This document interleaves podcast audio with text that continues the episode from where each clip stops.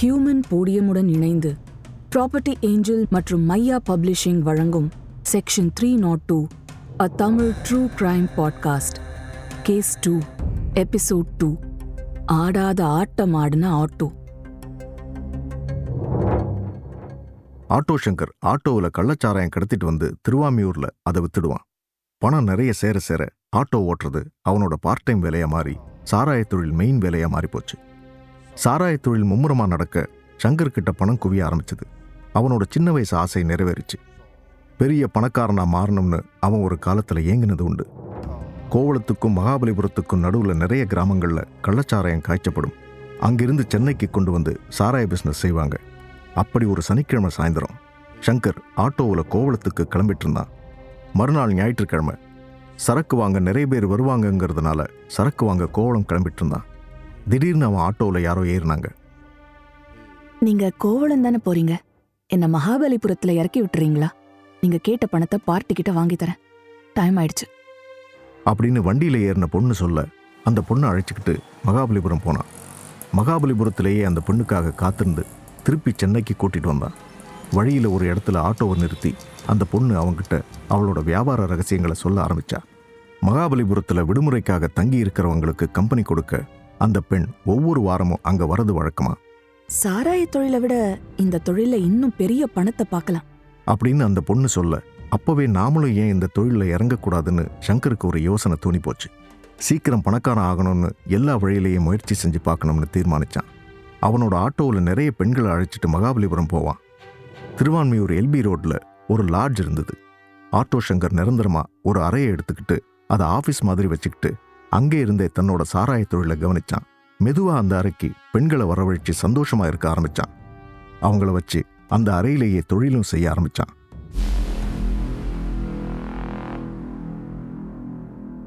Nineteen eighty eight July முதல் வாரம். பெரியார் நகர் திருவான்மியூர். அங்க ஒரு வீட்டை வாடகை எடுத்திருந்தாங்க ஒரு வயசான அம்மா. அவங்க பேரு தனபாகியம். தன்னை பார்க்க வந்த உறவுக்காரங்க கிட்ட பேசிக்கிட்டு இருந்தாங்க தனபாகியத்தம்மா. என்னவோ தெரில புஷ்பா.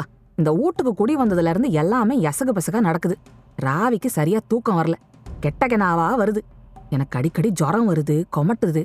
சாக்கடை நாத்தம் நாறுது. படா பெஜாராக்கிது. இந்த வீட்டுக்கு நான் குடி வந்த டைமு கரீட்டு டைம் இல்லைன்னு நினைக்கிறேன். அப்படின்னு சொல்லிக்கிட்டு இருக்கும்போதே வீட்டு வாசல்ல ஒரே இறைச்சல் தனபாகியம் இன்னாத்துக்கு உன் வீட்டுக்கு போலீஸ் வந்திருக்க? அப்படின்னு எதிர் வீட்டு கிழவி கூப்பாடு போட என்ன ஏதுன்னு தனபாகியம் சுதாரிச்சுக்கிறதுக்குள்ள திபு திபுன்னு போலீஸ் உள்ள நுழைஞ்சுது. அவங்க கூட உள்ள வந்தான் பாபு ஆட்டோ சங்கரோட கூட்டாளி. இந்த வீடு தானா அப்படின்னு போலீஸ் கேட்டாங்க. இதே வீடுதான்னு சொன்ன பாபு அந்த வீட்ல இருந்த ஒரு சுவரை உத்து பார்த்தான். உடனே போலீஸும் அதை கவனிச்சாங்க. என்னங்க ஆச்சு? நான் தான் இந்த வீட்ல குடியிருக்கேன். யார் வேணும்? போலீஸ் தனபாகியத்தோட கேள்விக்கு பதில் சொல்லாம பாபுவை பார்த்தாங்க. எந்த இடம்னு சொல்லு. பாபு சுவரு கிட்ட போய் வீட்டுக்குள்ள இருந்த பக்கவாட்டு சுவரை தட்டி இங்கதான்னு சொன்னான். உடனே இடிக்க ஆரம்பிங்க. அப்படின்னு போலீஸ் சொன்னதும் அதிர்ந்து போனாங்க தனபாகியம் அம்மா. சார் நான் குடியிருக்கிற வீடு சார். வீட்டுக்காரரை கேட்காம இடிக்கிறீங்களே. நாளைக்கு நான் தானே பதில் சொல்லணும்? அப்படின்னு அலறினாங்க. ஆனா போலீஸ் எதையுமே கண்டுக்காம சுவரை இடிக்க ஆரம்பிச்சாங்க. நாலஞ்சு தடவை நிம்பினதுமே ஒரு கை வெளியில வந்து ஊசலாட ஆரம்பிச்சது. குப்புன்னு பொணவாட அந்த சின்ன வீடு முழுக்க பரவிச்சு. போலீஸ்காரங்க மூக்க கர்ச்சிஃபால மூடிக்கிட்டாங்க. தனபாகியத்தம்மா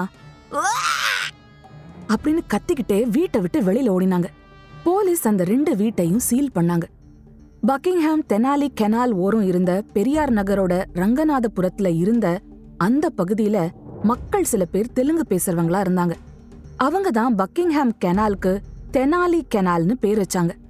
என்ன காரணம்னா ஆந்திரால குண்டூர் மாவட்டத்துல இருக்கிற தெனாலி நகரத்துல கோலகலூருங்கிற பகுதியில தொடங்குற பக்கிங்ஹாம் கெனால் சென்னை வழியா கூவத்தூர் போய் மரக்காணத்துல முடியுது. அதோட நீளம் seven ninety six meter Tenali canal ஓரமா எப்பவுமே நாறிக்கிட்டே தான் இருக்கும். அதனால பொணங்களோட நாத்தம் தெரியாது. தெரிஞ்சாலும் மக்கள் தெனாலி கெனால் நாறுதுன்னு நினைச்சுப்பாங்கங்கிற எண்ணத்துல தான் கொலை செய்யப்பட்டவங்களோட பொணங்களை அங்க புதைச்சிருந்தாங்க. தெனாலி கெனால் கரையில இருந்த ஒரு வீட்டோட மூணாவது ரூம போலீஸ் தோண்டி பார்த்தாங்க. சுமார் அஞ்சு அடி ஆழமுள்ள குழியில சம்பத் மோகன் ரெண்டு பேரோட உடல்களும் ஒன்னா புதைக்கப்பட்டிருந்துச்சு. ரெண்டாவது அறையில புதைக்கப்பட்டிருந்த கோவிந்தராஜனோட பொணத்தையும் போலீசார் வெளியில எடுத்தாங்க. அந்த வீட்டுக்கு பக்கத்துல இன்னொரு கூரை வீடு இருந்துச்சு. அதுதான் அந்த வயசான அம்மா குடியிருந்த வீடு. அந்த வீட்டை தோண்டி பார்க்கும்போது அதுல ஒரு பொணம் கிடைச்சது. அந்த வீட்டுக்கு பின்னாடி கெனால் ஓரமா நிறைய செடிகள் வளர்க்கப்பட்டு இருந்தது. எல்லா இடத்துலயும் முள்ளுக்காடா இருக்க அந்த இடத்துல மட்டும் சம்பந்தமே இல்லாம செடிகள் வளர்க்கப்பட்டு இருந்தது போலீஸுக்கு சந்தேகத்தை கொடுத்தது. அங்க தோண்டி பார்த்தப்போ அங்கேயும் ஒரு பொணம் கிடைச்சது. டேய் இந்த பொணம்லாம் யாரோடது? அப்படின்னு மிரட்டி கேட்கும்போது பாபு அதுதான் ஆட்டோ டிரைவர் ரவியோட பொணம்னு சொல்றான். சம்பத் மோகன் கோவிந்தராஜ் ரவி. இந்த நாலு பேரோட பொணங்களும் அழுகி போய் இருந்துச்சு ஆனா அதுல என்ன ஆச்சரியம்னா அவங்க போட்டுட்டு இருந்த Dress மட்டும் மங்கி போகாம ஃப்ரெஷ்ஷாவே இருந்துச்சு. ஆட்டோ டிரைவர் ரவி உடம்புல காக்கி பேண்ட் சட்டை இருந்துச்சு. அதாவது ஆட்டோ டிரைவரோட யூனிஃபார்ம் மத்த மூணு பேர் உடம்புலயும் பேண்ட்டும் சட்டையும் இருந்துச்சு. ஆனா அவங்க உடல் சதையெல்லாம் அரிக்கப்பட்டு எலும்பு கூடுகள் மட்டும்தான் பாக்கி இருந்துச்சு. போலீஸாலேயே அந்த புணங்களை ஹேண்டில் பண்ண முடியாதபடி அப்படி ஒரு நாத்தம். பொணங்களை கைப்பற்றினவங்க பரிசோதனை செஞ்சவங்கன்னு எல்லாரும் ஒரு வாரத்துக்கு சாப்பிட கூட பிடிக்காம கஷ்டப்பட்டாங்க. இவ்வளவு கொடூரமா கொலை பண்ண முடியுமான்னு எல்லாரும் அரண்டு போயிருந்தாங்க. மூணு பொணங்களை தேடி வந்த போலீஸுக்கு அஞ்சு பொணங்கள் கிடைச்சது. தோண்ட தோண்ட இன்னும் என்னென்ன வரும்னு போலீஸுக்கே அப்போ தெரியல. ஒரு பக்கம் சாராயம் கள்ளக்கடத்தல் பிராத்தல்னு இருந்த ஆட்டோ சங்கர் இன்னொரு பக்கம் ஒரு நல்ல குடும்பத் தலைவனா இருந்தான். தனக்கு கிடைக்காத அப்பா அம்மா பாசத்தை தன்னோட குழந்தைகளுக்கு கொடுத்தான். ஆட்டோ சங்கருக்கு நாலு குழந்தைகள் கீதாலட்சுமி என்கிற கவிதா ஹேமசுந்தரி என்ற இரண்டு மகள்களும் சீனிவாசன் டெல்லி சுந்தர்னு இரண்டு மகன்களும் இருந்தனர்.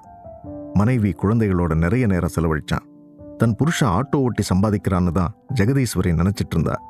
ஆனா அவளுக்கு தெரியாம அவன் மற்ற எல்லா விஷயங்களையும் செஞ்சு பணம் சம்பாதிச்சிட்டு இருந்தான் எல்லா கெட்ட பழக்கங்களும் அவனுக்கு சாதாரணமாயிடுச்சு. குடிப்பழக்கமும் ஆட்டோ சங்கருக்கு வந்துச்சு. திடீர்னு அவனுக்கு ஒரு யோசனை வந்துச்சு. வில்சனுக்காக நாம ஏன் சாராயம் கடத்தணும்? நாமளே சாராய தொழில் செய்ய ஆரம்பிச்சா என்னன்னு நினச்சான். உடனே அதை செய்யவும் ஆரம்பிச்சான். அது வரைக்கும் அவனை ஒரு கொரியர் பாய் மாதிரி நடத்திட்டு இருந்த சாராய வியாபாரிங்க சங்கர் தொழிலில் இறங்க போகிறான்னு தெரிஞ்சதும் அவனை விரோதி மாதிரி பார்க்க ஆரம்பிச்சாங்க. சங்கரை குறி வச்சு அடிக்கிறது அவன் மேலே போலீஸ் புகார் சொல்கிறதுன்னு பிரச்சனைகளை ஏற்படுத்தினாங்க. வில்சனுக்கும் கோபம் வந்துச்சு. ஆனால் சங்கர் இதுக்கெல்லாம் பயப்படல. அதிரடியாக தொழிலில் இறங்கி ஒரு கட்டத்தில் வில்சனையை முந்திட்டான். வேற வழி இல்லாமல் தன்னோட தொழில் நல்லா நடக்கணும்னா ஆட்டோ சங்கரை அனுசரிச்சுக்கிட்டு தான் போகணும்னு புரிஞ்சுக்கிட்டான் வில்சன். வசதியாக வாழணுங்கிறத தவிர சங்கருக்கு வேற எந்த நினப்பும் இல்லை. முழுசா சாராய தொழிலில் இறங்கினான். சாராயம் விபச்சாரம்னு தொழிலெல்லாம் மும்முரமா நடக்க சங்கர்கிட்ட பணம் குவிய ஆரம்பிச்சது. பெரிய பணக்காரன் ஆகணுங்கிற அவனோட சின்ன வயசு ஆசையும் நிறைவேறிச்சு. அவன் இருந்த பெரியார் நகர்லேயே ரெண்டு குடிசை வீடுகளை வாங்கி அதை இடித்து ரெண்டு பெரிய பங்களாவாக கட்டினான். அதில் எல்லா ரூம்லையும் ஏர் கண்டிஷன் வசதி செஞ்சான். காஸ்ட்லி கட்டில்கள் கலர் டெலிவிஷன் டெலிஃபோன் வசதின்னு அதை ஒரு ஆடம்பர சொகுசு பங்களாவாக மாற்றினான் அந்த நவீன பங்களாவுக்கு கோடம்பாக்கம் சேலம் திருவனந்தபுரம்னு பல இடங்கள்லேருந்து பெண்கள் அடிக்கடி வந்து போவாங்க. ஷங்கர் முக்கிய பிரமுகர்களுக்கு அந்த சொகுசு பங்களால மது மாதுன்னு என்டர்டெயின்மெண்ட் கொடுப்பான்.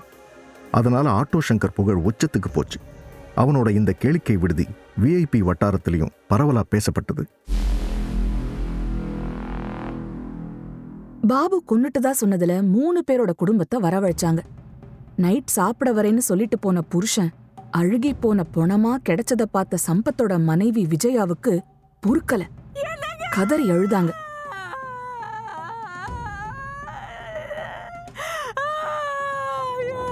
சம்பத் உடல்ல இருந்த பேண்ட் ஷர்ட்டை வச்சுதான் விஜயாவால அடையாளம் கண்டுபிடிக்க முடிஞ்சது. மோகன் கோவிந்தராஜ் உடல்களையும் அவங்க அவங்க குடும்பத்தார் அடையாளம் காட்டினாங்க.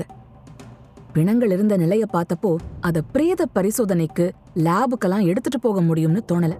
அதனால அந்த பிணங்கள் கண்டெடுக்கப்பட்ட இடத்திலேயே பிரேத பரிசோதனைய பண்ண முடிவு பண்ணாங்க. பிணங்களை போலீஸ் கண்டுபிடிச்சிட்டாங்கங்கிற தகவலை சொல்றதுக்காக ஆட்டோ சங்கரோட அடியாட்கள் அவனை தேடினாங்க. அவன் அப்போ மகாபலிபுரத்துல பீச் ஓரமா தான் கட்டியிருந்த பங்களாவுல ஹாயா தண்ணி அடிச்சுக்கிட்டு இருந்தான். அங்க போன அவன் கூட்டாளி ஒருத்தன் விஷயத்த சொன்னப்ப அவன் கொஞ்சம் கூட பதட்டமே படல. அவனுக்கு பல பெரிய மனுஷங்களை தெரியும்னும் போலீஸ்காரங்களே விஷயத்த அமுக்கிடுவாங்கன்னு சொன்னான். ஆனா கான்ட்ராக்டர் பாபு அப்ரூவரா மாறி எல்லாத்தையும் சொல்லிட்டான்னு தெரிஞ்சப்புறம் ஆட்டோ சங்கருக்கே கொஞ்சம் பயம் வந்துச்சு. அவனோட விடுதிக்கு வந்து போன சில முக்கியஸ்தர்களுக்கு ஃபோன் செஞ்சான். ஆனா பேசுறது சங்கர்னு சொன்னதும் ஃபோன் காலை கட் பண்ணிட்டாங்க. இதுக்கு நடுவுல பிணங்கள் கண்டெடுக்கப்பட்ட விஷயம் காட்டு தீயா பரவ ஆரம்பிச்சது. அன்னைக்கு ஈவினிங் எடிஷன் நியூஸ் பேப்பர்ஸ் முழுக்க இதே செய்திதான். ஒரே நாள்ல சங்கரோட கஸ்டமர்ஸ் நண்பர்கள் எல்லாரும் அவனை விட்டு நழுவ ஆரம்பிச்சாங்க. அவனோட பேசினாலே பிரச்சனைதான்னு தெரிஞ்சு யாரும் அவனுக்கு ஃபோன் கூட பண்ணல. அவன் ஃபோன் பண்ணாலும் யாரும் எடுக்கல. போலீஸ் சங்கர் இருக்கிற இடத்த தேடிக்கிட்டு வந்தாங்க. வந்தவங்க அவன்கிட்ட சில கேள்விகள் கேட்டுட்டு அவனை கைது பண்ணாங்க. போலீஸ் ஆட்டோ சங்கர் கையில விலங்கு மாட்டும் போதுதான் அவன் கைய கவனிச்சாங்க. அவன் கையில விஜி மது லலிதான்னு ஒரே பெண்கள் பேரா பச்சை குத்தி இருந்தது. மார்புல ஜகதி சுமத்தின்னு பச்சை குத்தி இருந்தான்.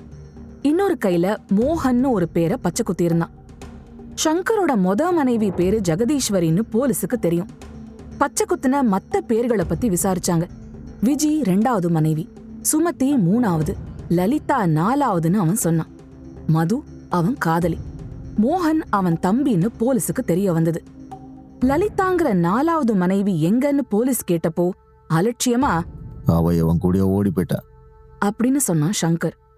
போலீஸுக்கு அது உண்மையான்னு சந்தேகம் வந்துச்சு. ஏன்னா லலிதா தான் ஆட்டோ சங்கருக்கு ரொம்ப பிரியமான மனைவின்னு போலீஸ் விசாரணையில அவங்களுக்கு தெரிய வந்திருந்தது. ஆட்டோ சங்கரோட சம்பந்தப்பட்டவங்க அத்தனை பேரையும் விசாரணைக்கு உள்ள கொண்டு வர நினைச்சாங்க போலீஸ். எல்லாரும் இருந்தாங்க. ஆனா நாலாவது மனைவி லலிதா மட்டும் இல்லைன்னு தெரிஞ்சதும் அவகிட்ட தான் நிறைய தகவல்கள் இருக்கணும்னு போலீஸுக்கு தோணுச்சு. போலீஸ் விசாரணைக்கு பயந்து அவ தலைமறைவா போயிருக்கலாம்னு நினைச்சாங்க. லலிதாவை தேட போலீஸ் ஒரு தனி படைய அமைச்சாங்க.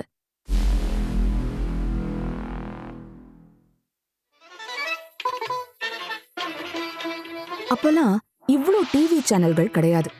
பேப்பர்ல தான் மக்கள் செய்திகளை படிப்பாங்க. ஆட்டோ சங்கர் விவகாரம் எல்லா பத்திரிகைகள்லையும் மொத பக்கத்திலையும் தலைப்பு செய்தியாவும் வெளிவந்திருந்தது. மொத்தம் அஞ்சு பேரை ஆட்டோ சங்கர் கொலை செஞ்சிருந்ததா பத்திரிகைகள்ல செய்தி வந்தது. ஒன்னு திருவான்மியூர் ரவி ஆட்டோ டிரைவர் வயசு இருபத்தேழு ரெண்டு சம்பத் மந்தவெளியை சேர்ந்த டெய்லர் வயசு முப்பது. மூணு மோகன் பொதுப்பணித்துறை ஊழியர். வயசு இருபத்தொன்பது. நாலு கோவிந்தராஜ். வயசு இருபத்தெட்டு. அஞ்சாவது சுடலை.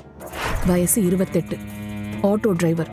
தூத்துக்குடி மாவட்டம் பரமன்குறிச்சியை சேர்ந்தவன். சாராய தொழில் ஆரம்பிச்ச உடனே ஆட்டோ சங்கருக்கு முதல்ல அறிமுகமானது ஆட்டோ ரவி. ஆட்டோ ரவியோட நெருங்கி பழகின சங்கர் ஒரு நாள் அவங்ககிட்ட ஒரு உதவி கேட்டான். தன்னால் தினமும் கோவளம் போக முடியல. தனக்கு ஆட்டோ ஓட்ட யாராவது நம்பகமான ஆள் இருந்தா சொல்லும்படி சங்கர் ரவி கிட்ட சொல்லியிருந்தான். அப்போ ரவி அழைச்சிட்டு வந்தவன் தான் சுடலமுத்து. சுடலையை பார்த்த உடனே ஆட்டோ சங்கருக்கு பிடிச்சி போச்சு. சுடலை ரொம்ப தைரியமானவனாக இருந்தான். நான் தூத்துக்குடி ஆறேன் எதுக்கும் பயப்பட மாட்டேன். ஐநார் மாதிரி கையில் எப்பவும் அறிவாள் வச்சுருப்பேன். துணிஞ்சு தைரியமாக எல்லா வேலையிலும் செய்வேன். போலீஸ் ஜீப்பு குறுக்க வந்தாலும் என்னால் தப்பிக்க முடியும். அப்படின்னு சொல்லிக்கிட்டு போன சுடலமுத்து கடைசியில் ஆட்டோ சங்கர்கிட்ட வேலைக்கு சேர ஒப்புக்கிட்டான். எனக்கு சேர வேண்டிய சம்பள பணத்தை மட்டும் அப்பப்போ பார்த்து கொடுத்துரு. அந்த சுடலமுத்து தான் ஆட்டோ சங்கர் கிட்ட ஒரு தடவை சம்பளம் வாங்கும்போது சொன்னான். என்ன நாத்த இதெல்லாம் ஒரு பணமா? நீ எப்போ தான் பெரிய லெவலில் வரப்போற? எல்லாரும் எங்கேயோ போயிட்டு இருக்காங்க நீ விபச்சார தொழிலில் இறங்கு செம்ம துட்டு வரும் அப்படின்னு சொன்னான். சரியா ஆட்டோ சங்கருக்கு அதே எண்ணம் ஏற்பட்டிருந்தது. மகாபலிபுரத்துக்கு கூட்டிட்டு போன ஒரு பொண்ணு அங்கே இந்த தொழிலுக்கு இருக்கிற டிமாண்டை பற்றி சொல்லியிருந்தா. சொடலை கொடுத்த தைரியத்தில் தான் ஆட்டோ சங்கர் திருவாமியூர்ல இருந்த குடிசை வீட்டில் பெண்களை கூட்டிட்டு வந்து அங்க விபச்சார தொழில் நடத்தினான் ஜெகதீஸ்வரிக்கு அப்புறம் இரண்டாவது முறையா சங்கர் காதல் வசப்பட்டான். ஆயிரத்தி தொள்ளாயிரத்தி எண்பத்தி ஒன்று அக்டோபரில் சுடலமுத்து விஜின்னு ஒரு பொண்ணை அவங்ககிட்ட கூட்டிட்டு வந்தான். விஜயை கீத சுந்தரின்னு பேர் மாற்றி கூட்டிட்டு வந்திருந்தான். கீத சுந்தரி ரொம்பவே அழகா இருந்தா சினிமா நடிகை மாதிரி இருந்தா. கண்டதும் காதல்ங்கிற மாதிரி எடுத்த எடுப்பிலேயே கீத சுந்தரி சங்கரை கவர்ந்துட்டா. உடனே அவளை தாலி கட்டி மனைவியாக்கிட்டான் ஆட்டோ சங்கர். ஆனா முதல் நாளே சங்கர் குடிபோதையில் கீத சுந்தரி கிட்ட தகாத முறையில் நடந்துக்கிட்டான். இதனால கீத சுந்தரி அவனை வெறுக்க ஆரம்பிச்சா. கீத சுந்தரிக்கும் சங்கருக்கும் தினமும் சண்டை வந்துச்சு. கிட்டத்தட்ட ஒரு வருஷமா ரெண்டு பேருக்கும் சண்டை வந்துட்டே தான் இருந்தது. ஆயிரத்தி தொள்ளாயிரத்தி எண்பத்தி ரெண்டாம் வருஷம் அக்டோபர் மாதம் முப்பத்தொன்னாம் தேதி ஞாயிற்றுக்கிழமை. வழக்கமா நாலு மணிக்கு ஆட்டோ சங்கர் கீத சுந்தரியை பார்க்க வருவான். அவன் சித்திரவதைகளை பொறுத்துக்க முடியாத கீத சுந்தரி அன்னைக்கு சாயங்காலம் ஒரு முடிவுக்கு வந்தா. தயாரா ஒரு கேன் கெரோசின் வாங்கி வச்சிருந்தா. அவளே அவ மேல கெரோசினை ஊற்றிக்கிட்டு நெருப்பு வச்சுக்கிட்டா. நாலு மணிக்கு ஆட்டோ சங்கர் அங்க வந்தப்போ கீத சுந்தரியோட கருகின பணம் தான் அவனுக்காக காத்திருந்தது. கீத சுந்தரியோட சாவு சங்கருக்கு ரொம்ப அதிர்ச்சியை கொடுத்தது. குடிபோதையில் அவன் அவகிட்ட எசக்கு பெசகா நடந்திருந்தாலும் மனசுக்குள்ள அவளை ரொம்பவும் காதலிச்சிட்டு இருந்தான். அதுக்கப்புறம் ஒரு நாள் சுடலமுத்து ஆட்டோ சங்கரோட விபச்சார விடுதிக்கு சுந்தரிங்கிற பெண்ணை அழைச்சிட்டு வந்தான். அந்த சுந்தரியும் பெயருக்கு ஏற்ற மாதிரி ரொம்ப அழகாகவே இருந்தா. ஷங்கருக்கு அவளை பார்த்த உடனே அவள் மேலே ஆசை வந்துருச்சு. ஷங்கர் அவளை தன்னோட விபச்சார விடுதிக்கு அனுப்பாமல் தனியாக ஒரு வீட்டை வாடகைக்கு எடுத்து அதில் அவளை தங்க வச்சான். மறுநாளைக்கு சுடலை இன்னொரு பொண்ணு அழைச்சிட்டு வந்தான். அந்த பெண் பெயர் சுமதி. அவளையும் ஆட்டோ சங்கருக்கு ரொம்ப பிடிச்சு போகவே ஒரு தாலியை கட்டி மனைவியாக்கிக்கிட்டான். என்ன நாத்த நான் சோகா இருக்கிற பொண்ணுங்களை இட்டாந்தா எல்லாருக்கும் நீ தாலியை கட்டிடுற? எல்லாத்தையும் நீ எடுத்துக்கிட்டா தொழிலுக்கு என்ன பண்ணுறது அப்படின்னு தனக்கும் ஆட்டோ சங்கருக்கும் உள்ள நெருக்கத்தை பயன்படுத்தி சுடலை கேலி பண்ண ஆரம்பித்தான் ஆட்டோ சங்கர் தாலி கட்டிட்டான்னா அந்த பொண்ணை வேறு யாரும் நெருங்கக்கூடாதுங்கிறது அந்த விபச்சார விடுதியோட சட்டம். அந்த பெண்களும் சங்கரை தவிர வேற யாரோடையும் பேசக்கூடாது. அவன் காதலிகள் கிட்ட யாராவது பேசினா சங்கருக்கு கோபம் வந்துடும் பல பசங்க இதுக்காக அவங்கிட்ட அற வாங்கியிருக்காங்க. சுடலை தான் சுந்தரி சுமத்தியை அழைச்சிட்டு வந்து ஆட்டோ சங்கருக்கு அறிமுகப்படுத்தினான். அப்படிப்பட்ட சுடலை அவங்க ரெண்டு பேர்கிட்டையும் எல்லை மீற ஆரம்பித்தான் ஏய் நான் தானே உங்களை இட்டாந்தேன் நம்மளே கண்டுக்க மாட்டேன்றீங்க? அப்படின்னு அவங்கள சீண்ட ஆரம்பித்தான் சுடலமுத்து சுடலை திருட்டுத்தனமா சுந்தரி சுமத்திக்கிட்ட பேசிக்கிட்டு இருந்தான். இதை பற்றி தெரிஞ்சுக்கிட்ட ஆட்டோ சங்கர் சுடலமுத்துவை பல தடவை கூப்பிட்டு கண்டிச்சிருக்கான். ஒரு நாள் ஆட்டோ சங்கர் தன்னோட வீட்டுக்கு போனப்போ அன்னைக்கு அமாவாசைன்னும் கோவிலுக்கு போகணும்னு ஜெகதீஸ்வரி சொன்னதால ஜெகதியை கோவிலுக்கு அழைச்சிட்டு போயிட்டு திரும்பி வந்தான் சங்கர் அப்போ சுந்தரியை வலுக்கட்டாயமாக இழுத்துட்டு போய் சுடலை ரேப் பண்ணதை சங்கர் பார்த்துட்டான். அமாவாசை அன்னைக்கு இந்த சம்பவம் நடந்ததால் ஒவ்வொரு அமாவாசைக்கும் அவனுக்கு அந்த சம்பவம் ஞாபகம் வரும். ஆனால் அந்த சம்பவத்தை சங்கர் பார்த்தது சுடலமுத்துவுக்கு தெரியாது. அதுக்கப்புறம் ஆட்டோ சங்கர் அதிகமாக குடிக்க ஆரம்பித்தான் அந்த சம்பவத்தை நினைக்க நினைக்க அவனுக்கு கோபம் அதிகமாகிட்டே போச்சு. ஆனால் சுடலையால் தான் வியாபாரம் நல்லா நடந்துக்கிட்டும் இருந்தது. அதோட அவன் வெளியூர்ல இருந்து அழகான பெண்களையும் கூட்டிட்டு வந்ததால சங்கரால அப்ப சுடலையை விரோதிச்சுக்க முடியல. ஆட்டோ சங்கர் ஜூலை மாசம் ஏழாம் தேதி நைன்டீன் எயிட்டி எயிட் அன்னைக்கு கைது செய்யப்பட்டான். அவனோட சேர்ந்து ஆட்டோ சங்கரோட தம்பி மோகன் அவனோட மச்சான் எல்டின்கிற ஆல்பர்ட் கூட்டாளிங்க சிவாஜி ஜெயவேலு செல்வராஜ் தாமன்கிற ராஜாராமன் பழனி பரமசிவன்னு பத்து பேர் கைதானாங்க. எல்லா விவரங்களையும் போலீஸுக்கு சொன்ன ஆட்டோ சங்கரோட கூட்டாளிகள்ல ஒருத்தனான பாபுங்கிற தேவேந்திர பாபு வயசு முப்பத்தி நாலு அரசு தரப்பு சாட்சியா அப்ரூவரா மாறிட்டான். பாபு ஒரு கட்டட கான்ட்ராக்டர் அவன்தான் ஆட்டோ சங்கரோட பங்களாக்களை கட்ட உதவி பண்ணான். கைது செய்யப்பட்ட எல்லாரும் சென்னை மத்திய சிறையில அடைக்கப்பட்டாங்க. அப்போ போலீஸ் கண்ட்ரோல் ரூமுக்கு ஒரு ஃபோன் வந்துச்சு.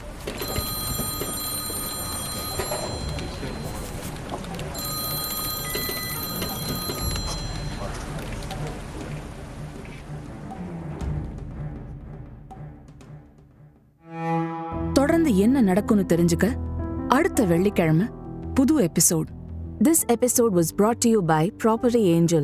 Discover a new level of property management excellence with Property Angel, an award-winning property management platform headquartered in Bangalore. From finding and managing tenants to property maintenance, timely rent collection, legal agreements, and imparting real estate knowledge, Property Angel has it all covered. Pave your way to a hassle free real estate experience now at www.propertyangel.in. And Maya Publishing. Turn your literary dreams into reality with Maya Publishing, where your story finds its voice and comes to life in print. Script by Kalachakram Narasimha. Narrated by Deepika Arun and Veera. Sound design, recording, mixing, and mastering by Baba Prasad, assisted by Surya Prakash at Digi Sound Studio, Chennai. Music by Dakshin. Direction team Bhavya Kirtivasan and Srinitya Sundar. Executive producer Deepika Arun. Produced by Human Podium. This podcast is based on true stories and real life events. While we strive for accuracy and authenticity, certain aspects such as dialogue, pacing, and narrative sequence may have been enhanced or reconstructed for dramatic and entertainment purposes. Our intention is to provide a compelling and engaging listening experience while staying true to the essence of the stories being told. Keep in mind that some details may have been altered or condensed for storytelling reasons. Listeners are advised to use their discretion. We may refer to specific individuals or groups by their names in order to share stories, insights, or historical accounts. These references are intended to provide context and understanding and are based on publicly available information. We want to emphasize that these references are made solely for the purpose of providing accurate information and fostering a deeper understanding of our culture and society. We strive to approach these discussions with sensitivity and a commitment to treat all individuals and their stories with respect and sensitivity.